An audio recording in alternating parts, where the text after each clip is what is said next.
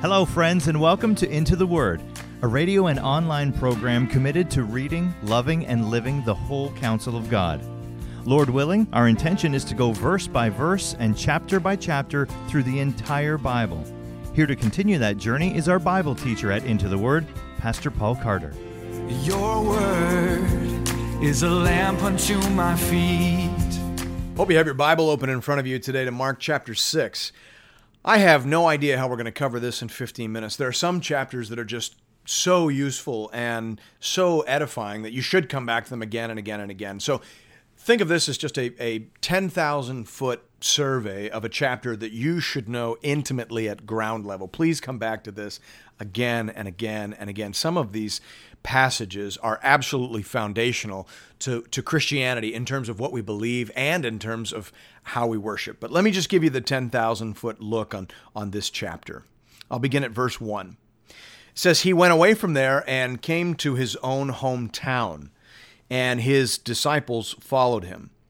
And on the Sabbath he began to teach in the synagogue, and many who heard him were astonished saying, Where did this man get these things? What is the wisdom given to him? How are such mighty works done by his hands?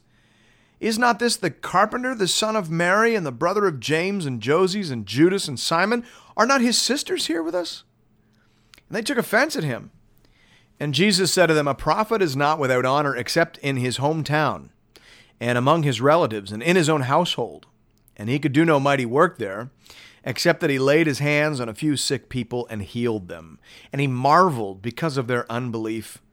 And he went about among the villages teaching. So this story obviously takes place in Jesus' hometown. And all of this section takes place in the northern area of Israel in Galilee.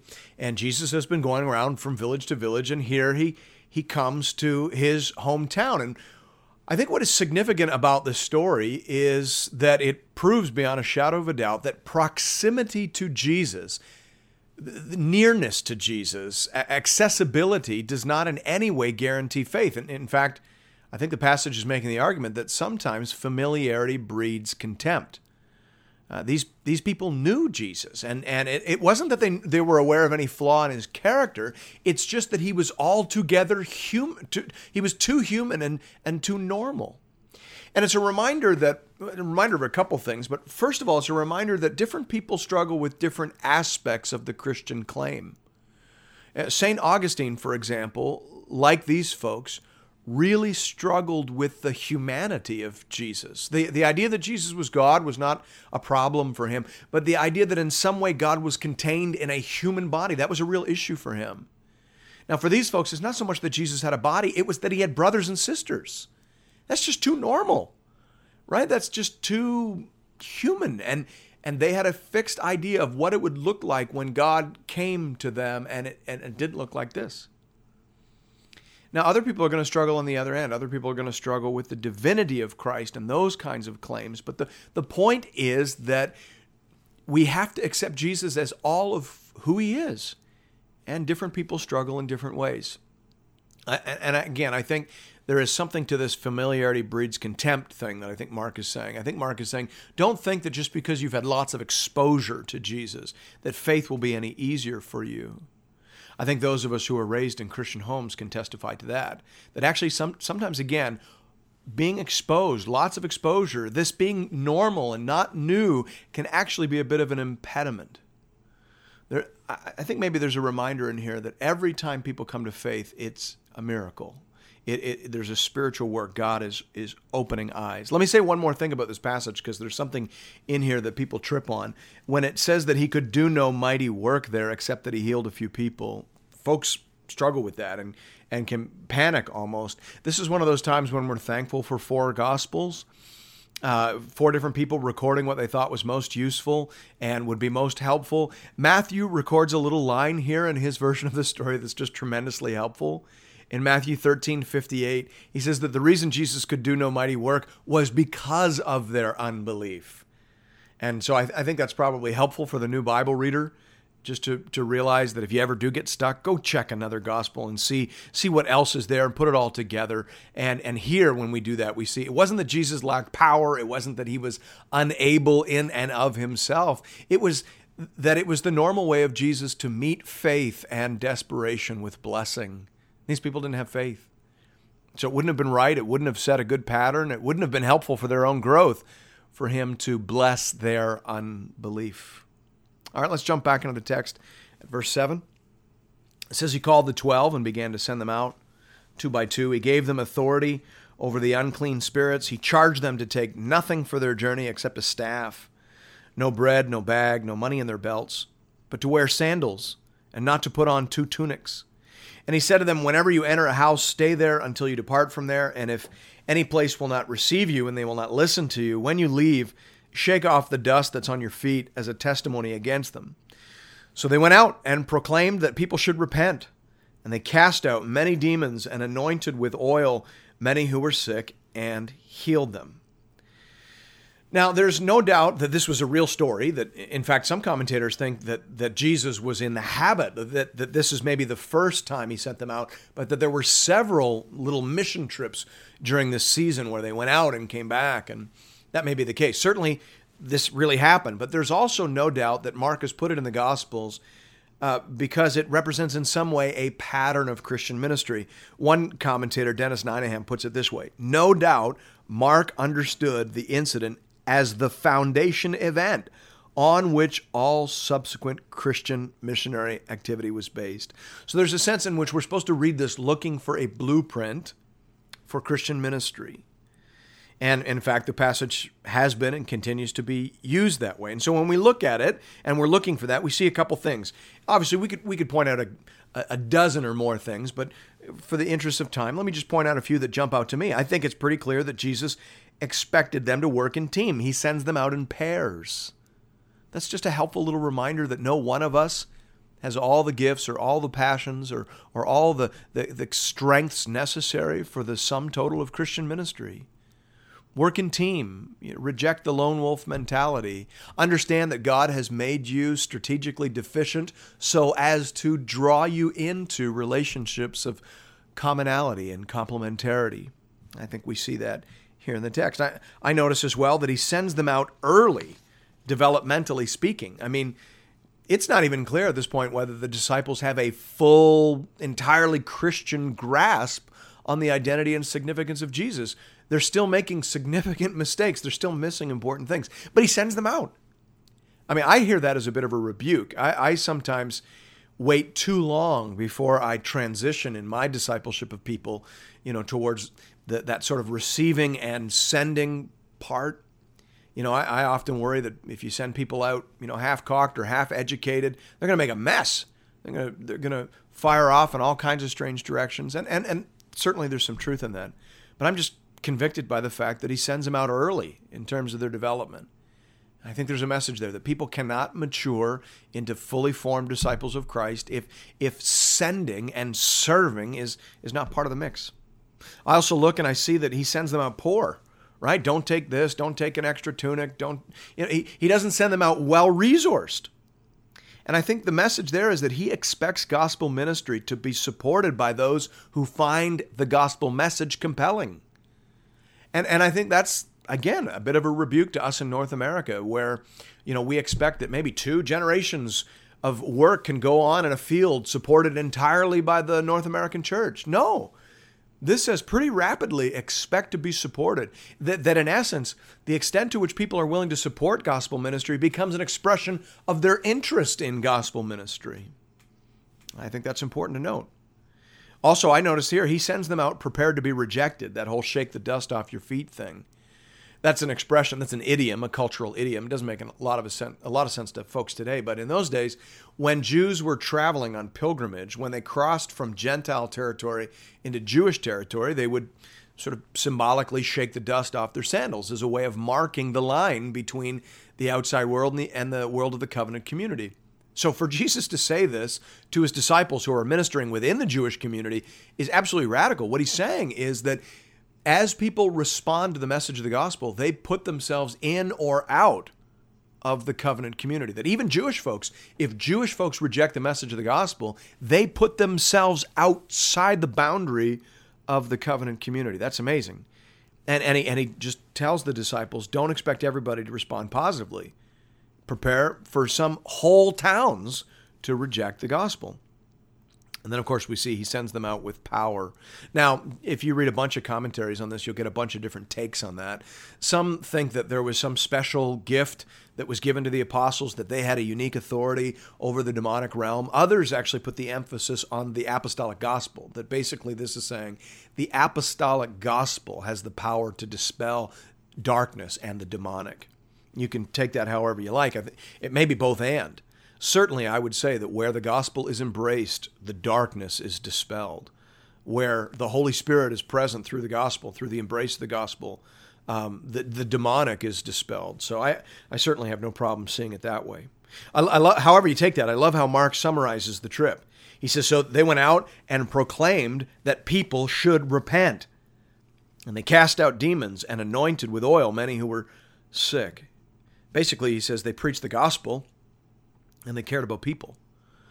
They ministered to the whole person, starting with the soul. I think that is pretty near perfect as a blueprint for Christian ministry. Now, what's interesting is just because they did it right and just because they did it so well and just because they followed the blueprint doesn't mean that they met with a good reception. And that's why we've got the next story that we have, Mark 6, 14 to 29. Let me read that to you. King Herod heard of it, for Jesus' name had become known. Some said John the Baptist has been raised from the dead. That's why these miraculous powers are at work in him. But others said he's Elijah. Others said he's a prophet, like one of the prophets of old. But when Herod heard of it, he said, John, whom I beheaded, has been raised. For it was Herod who had sent and seized John and bound him in prison for the sake of Herodias, his brother Philip's wife, because he'd married her. For John had been saying to Herod, It is not lawful for you to have your brother's wife. And Herodias had a grudge against him and wanted to put him to death, but she could not, for Herod feared John, knowing that he was a righteous and holy man, and he kept him safe. When he heard him, he was greatly perplexed, and yet he heard him gladly. But an opportunity came when Herod, on his birthday, gave a banquet for his nobles and military commanders and leading men of Galilee. For when Herodias' daughter came in and danced, she pleased Herod and his guest, and the king said to the girl, Ask me for whatever you wish, and I'll give it to you. And he vowed to her, What should I ask? Or and he vowed to her, Sorry, whatever you ask of me, I'll give to you up to half my kingdom. She went out and said to her mother, For what should I ask? And she said, The head of John the Baptist. And she came in immediately with haste to the king, saying, I want you to give me at once the head of John the Baptist on a platter. And the king was exceedingly sorry, but because of his oaths and his guests, he did not want to break his word to her. And immediately the king sent an executioner with orders to bring John's head. He went and beheaded him in the prison and brought his head on a platter and gave it to the girl. The girl gave it to her mother. When his disciples heard of it, they came and took his body and laid it in a tomb. Now, we can't say a lot of what should be said about this text. It's a fascinating bit of insight into human psychology the Herod family is a very it's like a dog's breakfast trying to sort it out. There are four different characters in the New Testament who are referred to as Herod because it was a complicated family tree filled with incest and inmarrying and weirdness. But what's interesting is the way Mark uses the story. This really isn't a story about Herod or John the Baptist. It's a classic example of what scholars call sandwich structure. You'll notice that Mark tells this story inside the story of the sending of the 12. Right? The very next verse says, and, and the 12 came back and told Jesus what had happened. So this story is told inside of another story. And the point is that this story interprets the main story. What the reason the story is in the Bible is because Mark is saying that this is what happens to kingdom messengers. This this is how they treated John, the first kingdom messenger. This is how they will treat Jesus, the ultimate kingdom messenger. And this is how they will treat you if you follow down this path. This is a prophecy and a warning. Now, again, we know that because in Matthew's version of the sending out of the 12, same story, Matthew doesn't bother to insert this story, to have the story. Jesus probably gave the story and a, a punchline. And Matthew just gives the punchline. He says that when Jesus sent them out, he said to the 12, Behold, I am sending you out as sheep in the midst of wolves. That's the punchline, right? I am sending you out as sheep in the midst of wolves. Sheep in the midst of wolves expect to get eaten. And Jesus says, And so should you. Right? So should you. That's, that's, that's not an invitation to be terrified. That's an, That's an invitation to honesty. Have honest expectations. In this world, you will have tribulation, but take heart. I've overcome the world. Let's carry on with the story. Verse 30 The apostles returned to Jesus and told him all that they had done and taught. And he said to them, Come away by yourselves to a desolate place and rest a while. For many were coming and going, and they had no leisure even to eat. They went away in a boat to a desolate place by themselves. Now, many saw them going and recognized them, and they ran on foot from all the towns and got there ahead of them. When he went ashore, he saw a great crowd, and he had compassion on them, because they were like sheep without a shepherd. And he began to teach them many things. By the way, just notice that when Jesus had compassion for people, he taught them. He understood what was really going on. Verse 35 And when it grew late, his disciples came to him and said, This is a desolate place, and the hour is now late. Send them away to go into the surrounding countryside and villages and buy themselves something to eat. But he answered them, You give them something to eat. And they said to him, Shall we go and buy 200 denarii worth of bread and give it to them to eat? And he said, Well, how many loaves do you have? Go and see. When they had found out, they said, Five and two fish. Then he commanded them all to sit down in groups and on the green grass. So they sat down in groups and by hundreds and fifties. And taking the five loaves and two fish, he looked up to heaven and said a blessing and broke the loaves and gave them to the disciples to set before the people. And he divided the two fish among them all. And they all ate and were satisfied. And they took up twelve baskets full of broken pieces and of the fish.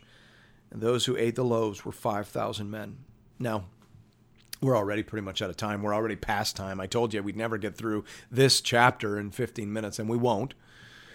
But you should know that this is one of the most significant miracles in the Bible. In fact, you could probably make the argument that this is the most significant uh, miracle in the New Testament, anyway this is the only miracle of Jesus that is recorded in all four Gospels. It, it is massively significant. Its impact on how we understand the person and work of Jesus is, is beyond finding out. Its impact on Christian liturgy is beyond finding out. I've been to ancient Christian churches where the, a picture of this story is turned into a mosaic underneath their communion table. This influenced how the early church celebrated communion.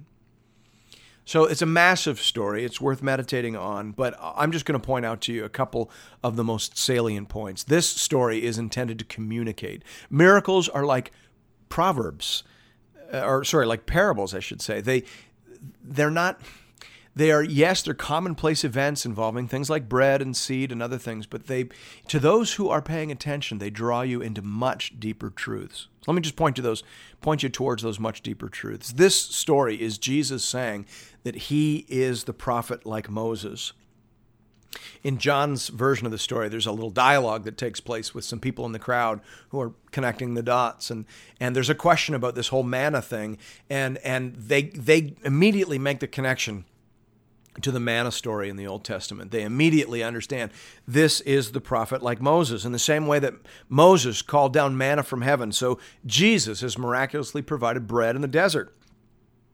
Moses had said in Deuteronomy 18 18 to 19 to watch for a prophet like him. And so people are connecting the dots. People are also seeing that Jesus is the shepherd like David.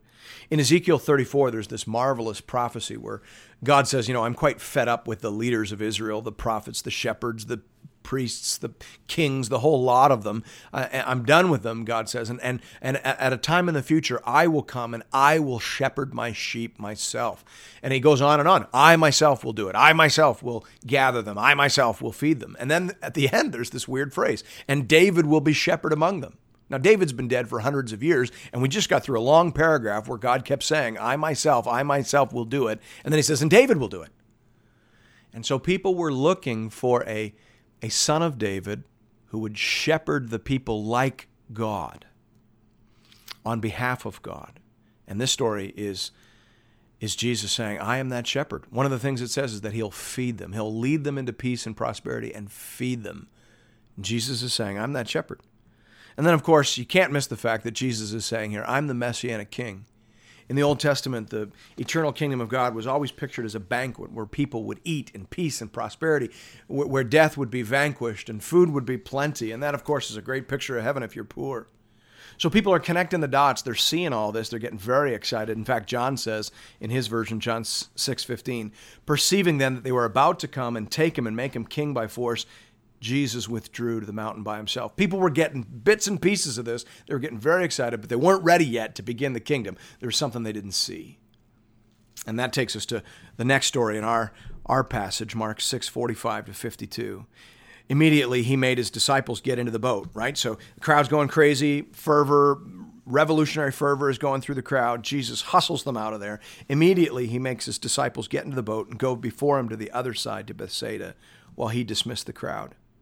After he had taken leave of them, he went up on the mountain to pray. And when evening came, the boat was out on the sea, and he was alone on the land. And he saw that they were making headway painfully, for the wind was against them. And about the fourth watch of the night, he came to them walking on the sea. He meant to pass by them. But when they saw him walking on the sea, they thought it was a ghost. They cried out, for they all saw him and were terrified. But immediately he spoke to them and said, Take heart, it is I. Do not be afraid. And he got into the boat with them, and the wind ceased. They were utterly astounded, for they did not understand about the loaves, for their hearts were hardened. You see how Mark connects this story to the feeding of the 5,000.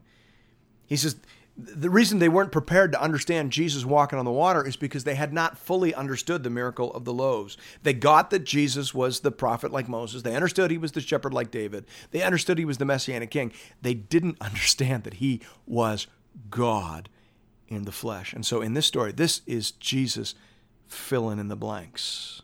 Now, Mark wants to make sure we get that. So he adds this weird phrase, he meant to pass them by.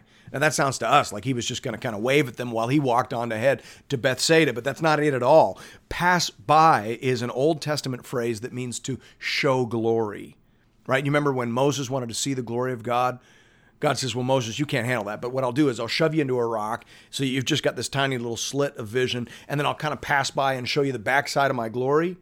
And he uses that phrase, pass by, twice. While my glory passes by, I'll stick you in the rock. I'll cover you until I have passed by. So to pass by means to reveal glory, it is to show divinity. It, this is a theophany, a display of the divinity of Christ. So that's what's going on. But here's the surprise. Not only does Jesus reveal his divinity, not only is this a theophany, he gets in the boat. Now that never happened in the Old Testament. Jesus is saying, I am not just God up there, sovereign, majestic, on my throne. I am the God of the universe, yes, but I'm also the God who gets in your boat. I am the God who joins you in your troubles. That is the full marvel and the full miracle of this passage, and that changes everything. And John wants to make sure that we see that. In John's version, he says this, John 6 21. As soon as Jesus gets in the boat, he says, and immediately the boat was at the land to which they were going. John is making it real clear. This is a truth that changes everything. When you understand who Jesus is, that he is God above us, but he is also God with us, that changes everything. Mark 6 ends with these words When they had crossed over, they came to land at Gennesaret. They moored to the shore. When they got out of the boat, the people immediately recognized him and ran about the whole region, began to gather and bring the sick people on their beds to wherever they heard he was. Wherever he came, in villages, cities, or countryside, they laid the sick in the marketplaces and implored him that they might touch even the fringe of his garment, and as many as touched it were made well. You got problems? You need to get with Jesus, right? Because one of the things Mark says again and again and again in different ways is that apart from Jesus, people are in trouble. But when you touch Jesus, when you bring him into your boat, when you let him take the wheel, when he comes to you and you come to him, immediately things are different. He speaks to your storm, he silences your adversary, and he brings you safely home. That's a picture of the gospel. That's an open invitation and this is the word of the Lord. Thanks be to God. Thank you, friends, for listening to another episode of Into the Word. If you're interested in additional resources or previous episodes and series, you can find those at intotheword.ca. You can also connect with Pastor Paul and other Bible readers on the Into the Word Facebook page. Just type Into the Word into the search bar. If you'd like to contribute to this listener supported program, go to the website and click the Give bar in the top right corner. Once again, that's intotheword.ca. We hope to see you again real soon, right here, for another episode of Into the Word.